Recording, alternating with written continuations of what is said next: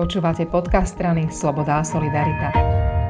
Rozprávam sa s Eugenom Jurzicom, europoslancom za SAS a budeme sa rozprávať o tom, čo Európska únia spravila voči Rusku po začiatku vojny.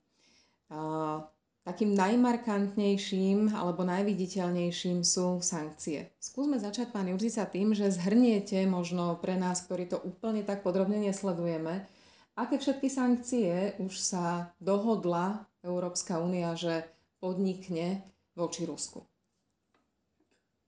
Ja si myslím, že také tie najrazantnejšie k ním patrí zmrazenie časti devizových rezerv.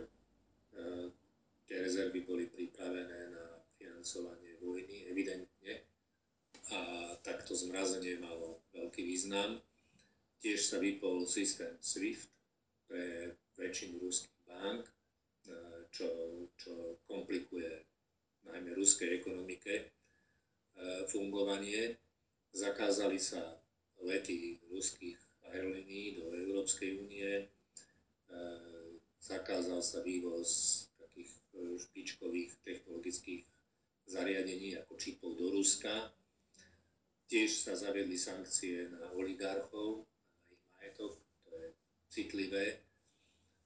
Pre nich vieme, že aj, aj rodinní príslušníci vysokých, vysoko postavených ruských politikov majú majetky v Londýne napríklad. Zakázali sa športové podujatia, pritom sa trošička zastavím, že toto dosť ľudí kritizovalo, že predsa šport nemá s politikou a s vojnou nič spoločné. No ale keď som sa pozrel na výsledky zápasov, povedzme futbalovej ligy alebo hokejovej ligy na Ukrajine, tak som zistil, že nie sú žiadne, pretože všetky zápasy sú odložené. Ale v Rusku sa pekne hrá, v pohode sa hrá aj futbal, aj hokej, čiže, čiže e, Rusi nemusia brať e, do úvahy to, že šport nesúvisí s, voj- s politikou, tak e, Putin zrušil šport aj pre malé deti na Ukrajine tak je podľa mňa legitímne, ak svet odpovie Rusku tak, že sa zruší aj pre Rusko šport.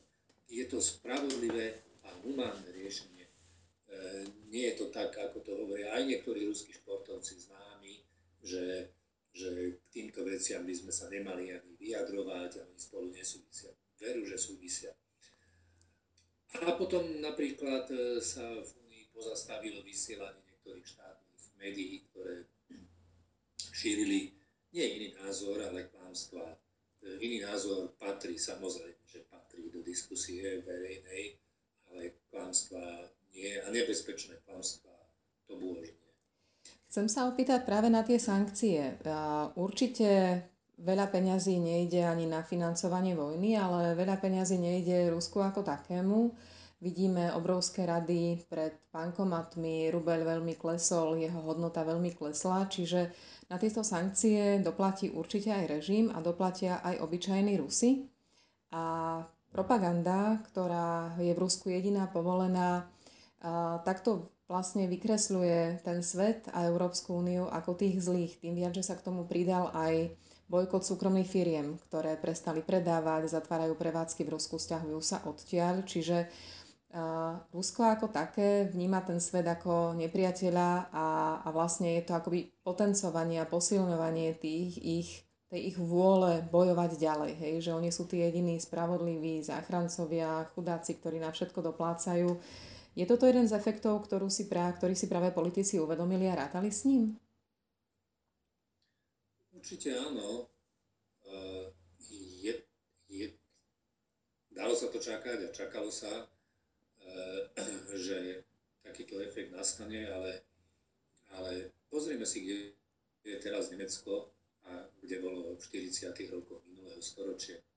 A, a bol to pomerne veľký tlak e, tých demokratických štátov, vtedy demokratických štátov sveta, e, ktoré určite e, pri, pri možno to trocha preženiem, ale pri nálete na Dražďany nemohli mať veľkú popularitu v Nemecku, ale ani pri tom, že keď sa Nemecko rozdelilo a časť e, Nemecka sa dostala do správy Sovietskeho zväzu a druhá časť tam mala amerických vojakov, tak, e, tak tiež asi veľká popularita tam nebola. Ja si dokonca pamätám olympijské hry v 70. v Nemecku, keď som videl, ako tí nemeckí diváci pískali na amerických športovcov.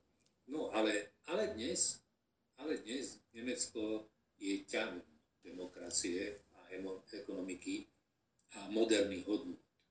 No, bolo to tvrdé, a bolo to tvrdé, ale k tej zmene došlo. Čiže ja si myslím, že, že ak toto zvládneme, tak na konci nemáme mať za cieľ porazené alebo ponížené Rusko, ale fungujúce, múdre Rusko, moderné demokratické s trhovou ekonomikou.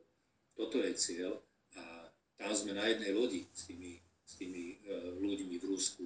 Nie sme na jednej lodi, nechceme ich poškodiť, nechceme, aby mali ťažký život, ale chceme im vyslať signál, že toto nie je cesta, ktorou ich vedie Putin a ďalší, to nie je len Putin samozrejme, a ďal, ďalšia kopa ľudí.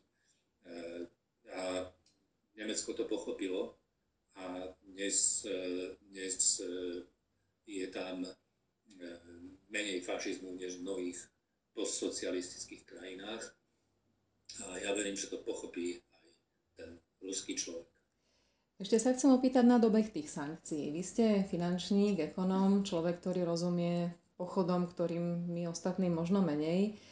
A to, že sa niekde zastaví nejaký systém alebo zastavia toky peňazí, sa vie udiať zo dňa na deň, a, ale taký ten efekt, ten, ten, to, to pocítenie toho naozajstného dopadu asi nebude okamžité a ráta sa s tým. Aký dlhý dobeh tých sankcií rátame, že bude? Kedy to začne naozaj tým ľuďom, ktorí rozhodujú, a dopínať a kedy začnú tie peniaze, ktorými sa financuje vojna, naozaj reálne dochádzať? Peniaze reálne dochádzajú. Rusko je štát a myslím, že aj na Facebooku e, sa, sa dajú nájsť grafy, ktoré som prezentoval e, o, o ekonomickej situácii v Rusku. Tá je už niekoľko rokov veľmi zlá. Čiže Rusko už dopláca na, na bývalé sankcie, ktoré Únia zaviedla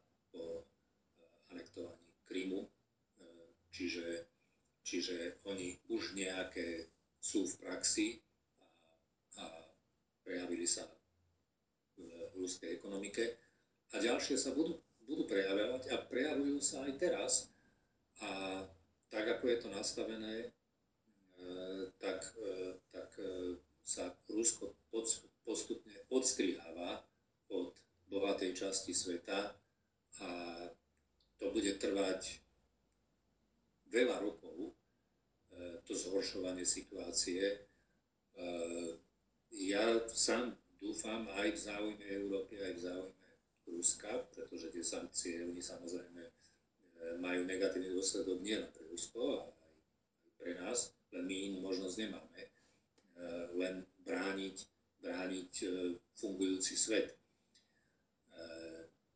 ten demokratický, tak, tak dúfam, že, že Rusko čo najskôr pochopí, že toto nie je cesta a že oni na to doplatia najviac a že by sa mali pridať k krajinám, ktoré, ktoré rešpektujú demokraciu. Ďakujem veľmi pekne.